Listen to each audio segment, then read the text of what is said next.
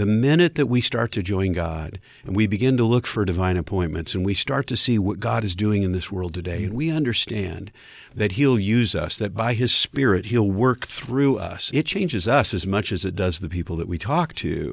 How do you find, and keep hope alive? I will find hope in what Jesus Christ did for me. Do we believe? My hope is centered totally, completely in Him. Do we trust? I have hope today because of what Jesus did on the cross. His hope doesn't change. Hope is triumph in our triumph. Hi, I'm Jon Wood, afternoon host on the Light FM, and thank you so much for joining us for another hopeful conversation. And I'm so excited about today's topic because it was once said that sharing your faith, maybe you've heard that term before, is really one beggar telling another beggar where they found bread. Now, if you're thinking, okay, that's great, but share your faith or evangelism or you know, this idea of giving your testimony. Maybe all of this feels like a foreign concept to you. Well, you're not alone. First of all, it's normal for all of us to be a little hesitant to speak up about something. However, today I'm convinced that you will be encouraged when you hear from our friend John Sorensen, president of Evangelism Explosion and host of Share Life Today on the Light FM, as we're going to be talking about what that actually looks like so I'm so glad you're joining us today. And John, so glad to have you here as well. This is one of those topics that I think for many of us, if we've been Christians for a long time, or maybe we're not Christians, but we've heard these phrases thrown around where we can maybe take some time today to shine some light on something that is so important. And I want to start our conversation by addressing that very thing. If our friend has heard the word evangelism and thought, that sounds like a really complicated word, how would you explain that to him? Well, thank you, John. First of all, for having me here and then to have this discussion, because this happens to be, I think, my favorite discussion. and uh, the, because I love to see Christians start to live out what it is that God's called them mm. to do. And when that happens, they experience the Holy Spirit at a whole new level in their life and they grow like weeds as Christians. That's, that's what happens. Yeah. Now, you all might not know that that's our intention for you, but we want you to grow in Christ. And and you, when you get involved in evangelism and witnessing, which is what we're talking about, really witnessing, uh, that's what happens. Well, let me back up a second and get to your question here. Sadly, we live in a day, and who even thought this was possible, where I think there was a survey a couple of years ago and um, I think it was 17% of the American church understood that there was something called a Great Commission and that they probably wow. ought to witness to somebody, that they were actually called by God. About half of the church said they thought they knew of the Great Commission, but they didn't know what it was. They thought it was doing to others as you'd have them doing to you or something like sure, that. Sure. It was only 17% that could actually articulate that there was a Great Commission. And I mean, those are, that, those are the days we live in today, mm-hmm. John and and we can blame whoever we want to blame for that. Um, but here's the thing: I have a Bible and I can read it, and as I read it, I find out that this is something that God actually does intend for me as a believer to do. And but we do live in a day when it's almost unheard of. And then sadly, um, I'd say back in the 70s, we got fixated in the American church on this idea that witnessing was nothing more than just telling people to invite their neighbor to church, and we'd let the professional witness, you know, the pastor, it's his job. Let's let him do it. You know, we'll just invite people. They'll come sit in pews. The pastor will deliver these wonderful messages, and of course, people's lives will be changed. It's a ridiculous notion, actually, when you think about it. I mean, put it in a military sense, and you got the general, and the general's the only one that's ever actually going to fight. the rest of us are going to talk about fighting and then go have chicken. Right. And so, you know, I, you know, this is kind of the world that we live in today, and so we're fighting against that. And the younger generation has this uh, in this this immense desire for fellowship, for relationship.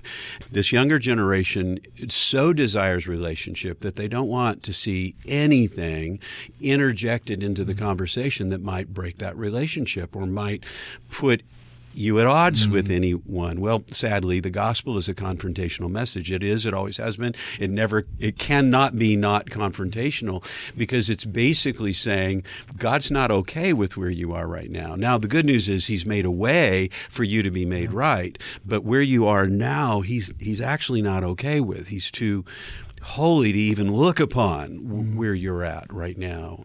And so this big guy in the sky and this, you know, buddy, you know, kind of thing that we want to see as a reality just isn't true scripturally, right? We can be made right through the precious work of Jesus on the cross, but we can't be made right by just us being an okay person. You know, I, I, heard someone say this before, and I'd love to get your take on it because it was it was very eye opening for me. And uh, it's this idea of we may be so scared to share that there is a sin problem, there is something that has separated us, and I think we all know something is there. But if we can come and develop a healthy perspective on it, there's really a freedom that comes with it as well. We place such a burden on ourselves to feel like we have to be perfect, we have to arrive. And now all of a sudden you're saying, wait a second, I can admit that yes, I do have something in my life. I don't talk about it at parties, but I have something in my life that's just it's creating this need, but I'm not even sure how to address it. And I imagine that as people discover the hope that Christ has for them, they're also discovering wait, you're saying I can get out from the burden of perfectionism. Mm. Yeah, amen. And I don't even know how you can live in that world. Now, I mm. did for a long, sure, long time, yeah, right? 26 yeah. years. But uh, the freedom that comes. And, and by the way, as I've grown in grace, understanding grace at a whole new level, it's also uh, releasing, like mm-hmm. you're saying, you know. And I'm not sure, in fact, I know I didn't understand everything the day I came to Christ that I now know. Mm-hmm. Now, the good news is God does that. He's in the process of growing us up and, and teaching us. And um, but you're right to have the freedom. And I said something earlier, I'm going to come back to here for just a second.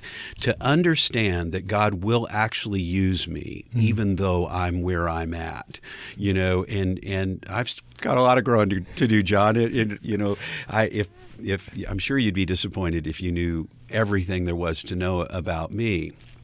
And yet, the truth is, God is using me today. Mm. And and so that's a real eye opener. Wait a second. So you're saying that even where I'm at, God is going to use me? And the answer is yes. If I'll plug in, if I'll mm-hmm. if I'll begin to obey and to do what it is that He's called me to do, and to look for these opportunities, um, God's happy to use me. And to be, be honest with you, he's only ever used broken people.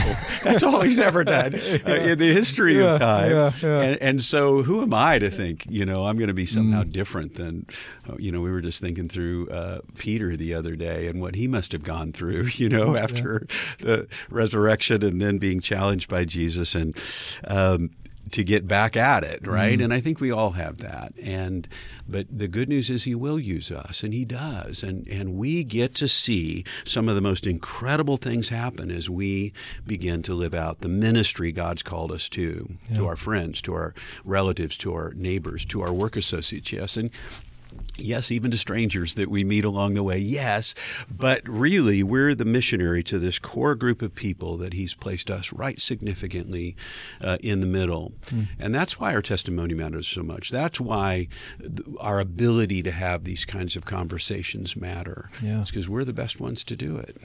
And, and it kind of brings us, I think, to that next part of okay, we understand that there's a need for it. We understand that God has a calling, a significance He's placed within us.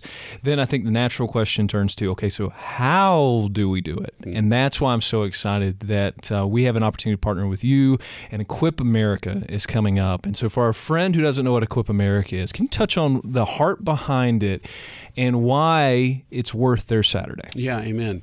We, we say to invest your Saturday into someone's eternity, and it's Love really that. true. And, and, no, I, I think uh, the reason why it's such a, such a significant day is that um, the fear that, that many of us have as Christians can be overcome. That's the truth. And it can be put away. Now, I got to tell you, you know, I go out almost every Wednesday night and take teams. And, and if, if I'd be lying to you if I told you I didn't have any sort of fear, I do. Uh, but I, but I don't let the fear that I have overcome what it is that I'm going to do, right? I mean, that's the difference. Before I was silent because of the fear.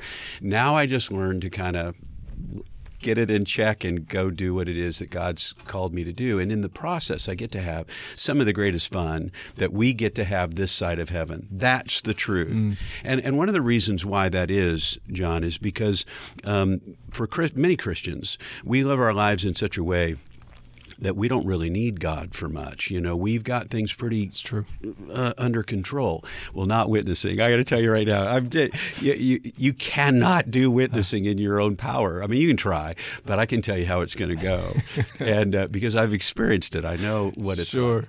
The minute that we start to join God and we begin to look for divine appointments and we start to see what God is doing in this world today, and we understand that He'll use us, that by His Spirit He'll work through us, and that He'll let us love people that we otherwise couldn't love or, or would not have a natural way of doing that, uh, it changes us as much as it does the people that we talk to. And so this this day is such uh, to me it's such a fun day because people come out, we give them a little bit of instruction as to what they might do or or whatnot, and then we actually go out and do it. And in the process, they get to see God work, and they come back going. I've literally had a dozen pastors say these words to me in the last couple of years since we started doing mm-hmm. this. You mean I could have been doing this the last twenty years? And the answer is yeah. They're sad words, but the answer is yes. My granddaddy always said, "Best day, day to plant a tree was 20 years ago and today." You know, if you're going to plant a tree, plant it today. So why not become a witness and, and see what God will do? Uh, I'll tell you a story uh, just about a young man named Gavin who is at Brookstone Church. You know, this is a church that we're going to do this event here here in Asheville, but we have four other cities that or three other cities that we're going to do this in. But Gavin goes to the church and and for the first time because he took this training that we're talking about. Yeah. He was on an airplane. He decided, well, I'll try. And he starts a conversation with the lady next to him on the plane. Before the plane lands, he has the joy of leading this lady to Christ. First time he's ever done that in his life. Now, w- listening to him, he was pretty excited. And this is a young man, you, Sure. your age, you know. Yeah. And so my question comes what now for Gavin? What is now going to be his experience of walking with Jesus and seeing God use him and work through him? And I have to say, his whole Christian walk just went to a new level. Hmm. It- like it or not, he just stepped into a new area of ministry in his life. And I get so excited for for people, young people especially, that have that that happen in their life and to see them truly changed by getting to see God move through them. So that's what's going to happen. It's an absolutely safe day. Nobody's going to get sent out uh, saying, go do this or go witness and come back and tell us how. No, it's not going to happen that way. We have trainers who are really comfortable doing this, who have been doing this a while. Everybody goes out on a team with somebody who's comfortable doing this, and and we we just get to see God do some really fun things. And then we come back and we brag about God for a while. You Yeah, know, look at what yeah. God did. And uh, uh, here's an example. And I don't know. I always hate mentioning numbers because people think, well, then maybe that'll always happen. It doesn't. But we just did one of these events in Phoenix, Arizona. So I don't know what you think about Phoenix, whether that's a godly place or a not godly. I don't know what you think.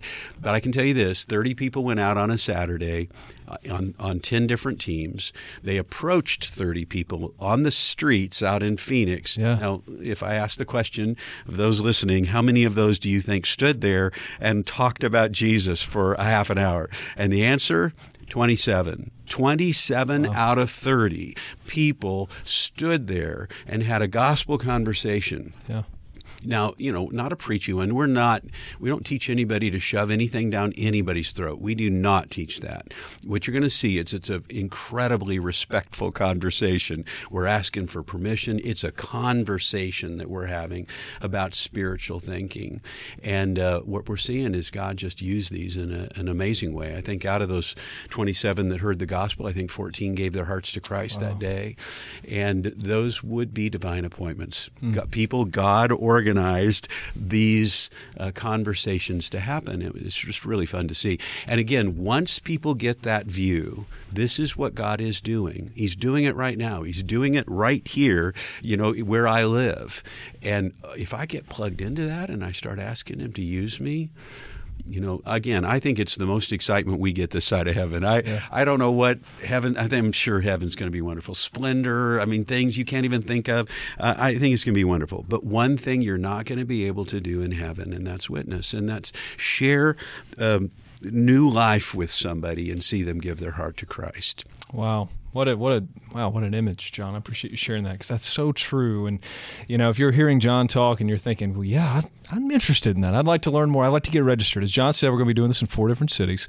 Equip America. You can learn more and get registered now at thelightfm.org. And we've been talking with John Sorensen, president of Evangelism Explosion, host of Share Life Today. And uh, John, real quick before we wrap up, how can we pray for your team as you move into the future? Well, thank you very much. Uh, you know, as we do this, there's been a lot of spiritual opposition because this is such a. Uh, um, watershed event, if you will, mm. for America as we take pastors out and we show them that they can be doing this and they can sure. be equipping their folks to do it. And so just pray for us that God would uh, superintend over every one of these steps that we're taking, that they would be right smack dab right in the middle of His plan for what it is. And, and you know, we're seeing that. Um, it has been a challenging time, as you, it's not just for us, for everybody, but certainly for EE. Um, you know we've we've taken the decision that we we've got to get out there and we've got to do what God's called us to do, and yet there's some fear and trepidation with that, John. Sure, today, yeah. as you'd have to imagine, um, we've had you know people have criticized us and whatnot for for doing the kinds of things we're doing, but. Um, you know, I, there's this old, and I don't, mean to be uh, uh, uh, hokey or whatever, but there's this old adage that the Coast Guard uses. Have you ever heard this about they don't have to come back, but they do have to go out? Mm-hmm. right? Mm-hmm. And and I feel like that that's kind of where we're at today. We don't actually have to come back. I mean, we get to live forever in heaven, sure, but sure. we have to go out. And so pray for us that we'd have a boldness as we yeah. ought. You know, that's I think the thing. Eh, to say we're humans like every other human, we have the same fears that other people have, but just that we'd be faithful, that we'd be found faithful yeah. in the midst of what is going on today in the world. Absolutely. And thank you for what you do. Thank you for your team. And uh, John, we're excited to see what God's got in store next.